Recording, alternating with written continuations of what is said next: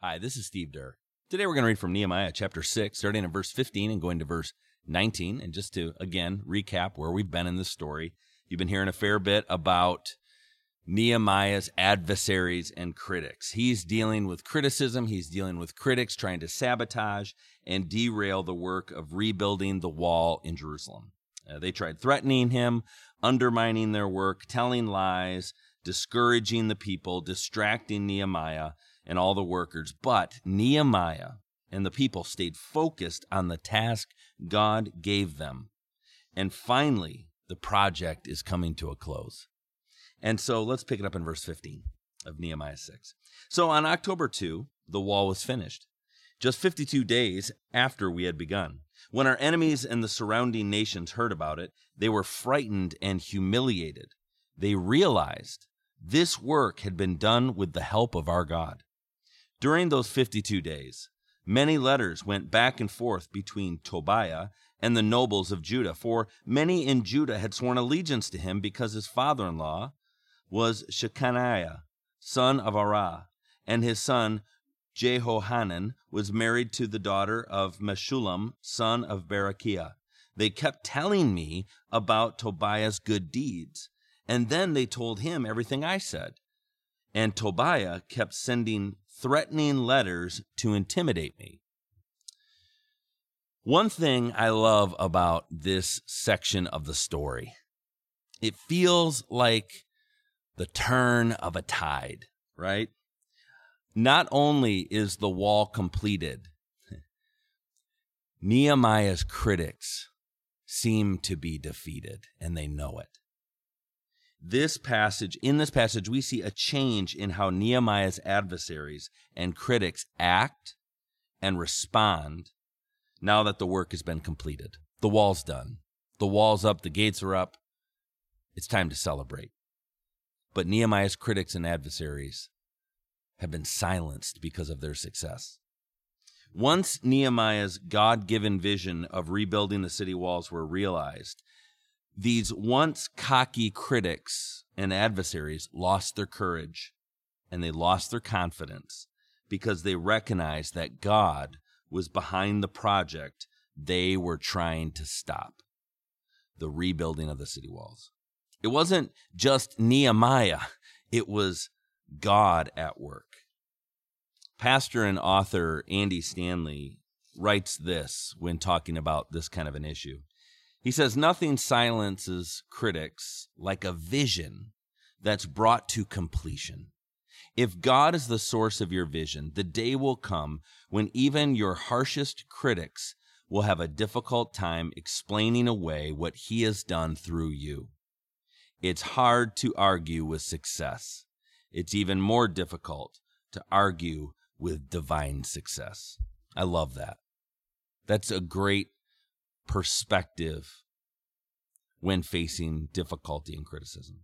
This story reminds us to not get sidetracked by criticism and opposition when we believe we are following the direction and burden and nudging of God. Ultimately, we don't answer to our critics and adversaries.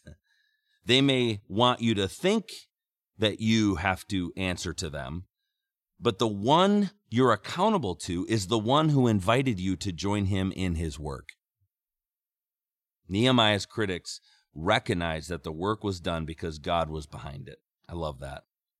Nehemiah's job was to simply be faithful and focused, and God was the one behind it all from beginning to end. I remember as uh, a younger pastor uh, and leader sensing God moving the ministry I led to make some changes. And change can often be difficult. So I tried to invite others into the change process. I tried to communicate well, have a lot of meetings and conversations. But there were some folks who just hated the change and started to make it clear to me that they didn't care for me either. One time walking into a room and having people say to me, Oh, we were just talking about you. And I said, Oh, I hope it was good. And they said, It wasn't. that made me feel great. it was one of the most difficult times in my life. Uh, I'd hear whispers of criticism. I had people who would say, you know, there's some people, these other people are not happy and they're you know, they're questioning your judgment and and then I'd ask, you know, well, who are these people so I could speak to them and, and help them understand and connect with them. But um, they would never use their names. They said I couldn't know their names. They were just concerned, but apparently not enough to let me know who they were. Can you tell it kind of still hurts? well, anyways, I was I was filled with anxiety. I was getting worn down. I was starting to get depressed. I was getting sidetracked. And finally, I remember there was one day when I took a walk and I cried out to God. And I reviewed with God what I, you know, was enduring, uh, what I was going through. I talked to him. I vented to him about the junk I was experiencing. Not that any of it was a surprise to him. I reviewed with him what I sensed he wanted me to do.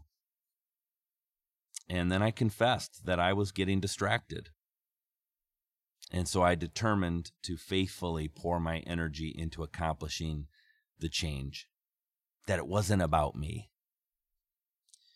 The critics were still there, but I wasn't spending my time and energy trying to please them.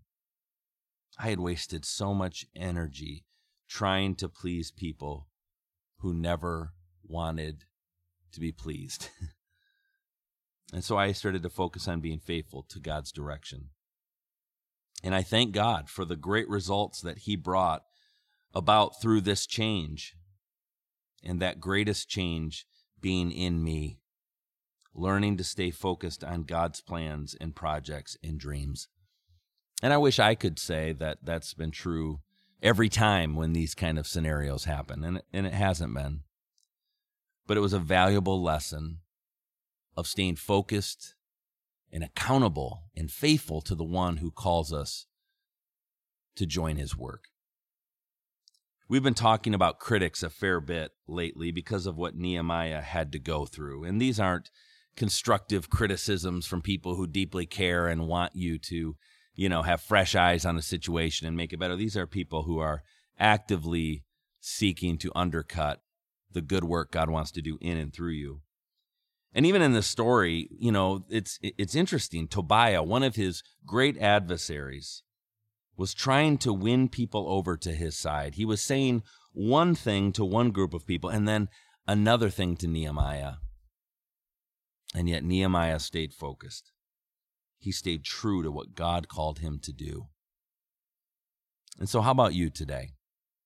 Are you clear on what God has summoned you to do, to focus on? To give your life to. I mean, what what what's that thing that gets you heated? You know, what's that thing that gets you motivated? That when you see something happening, you're like, that's not right. Or maybe it's something you see and you're like, something needs to change. Or, you know, holy discontent. Or or maybe it's something for you that you're like, if I don't participate in this, if I don't give my life to this, if I don't give my energy to this, I will regret not taking the step to do it. I mean, so are you clear on maybe something God has been speaking to you about to join in and give your life to?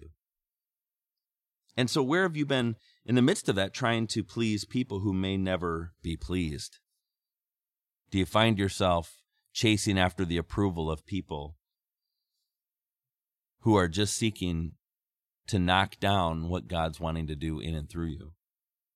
What's the thing God is asking you to be faithful to do or be in the face of distraction? And so today, I want to encourage you to stay true to what you sense God calling you to do.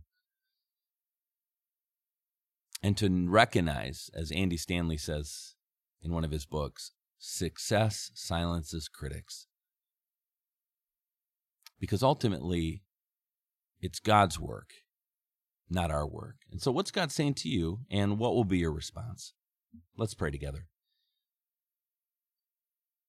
God, for those of us here today who are feeling maybe a little beat up, maybe they are discouraged, maybe they've been told they can't do that thing they feel summoned to do, whether it's take a child that needs a home into their home to have people over for a meal because they don't feel like they're good enough, to go get that degree or participate in that career because somehow they don't measure up.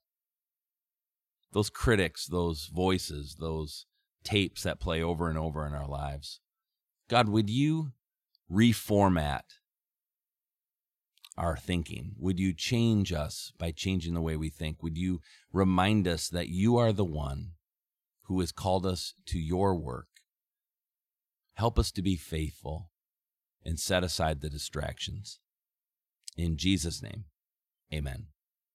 Have a great day.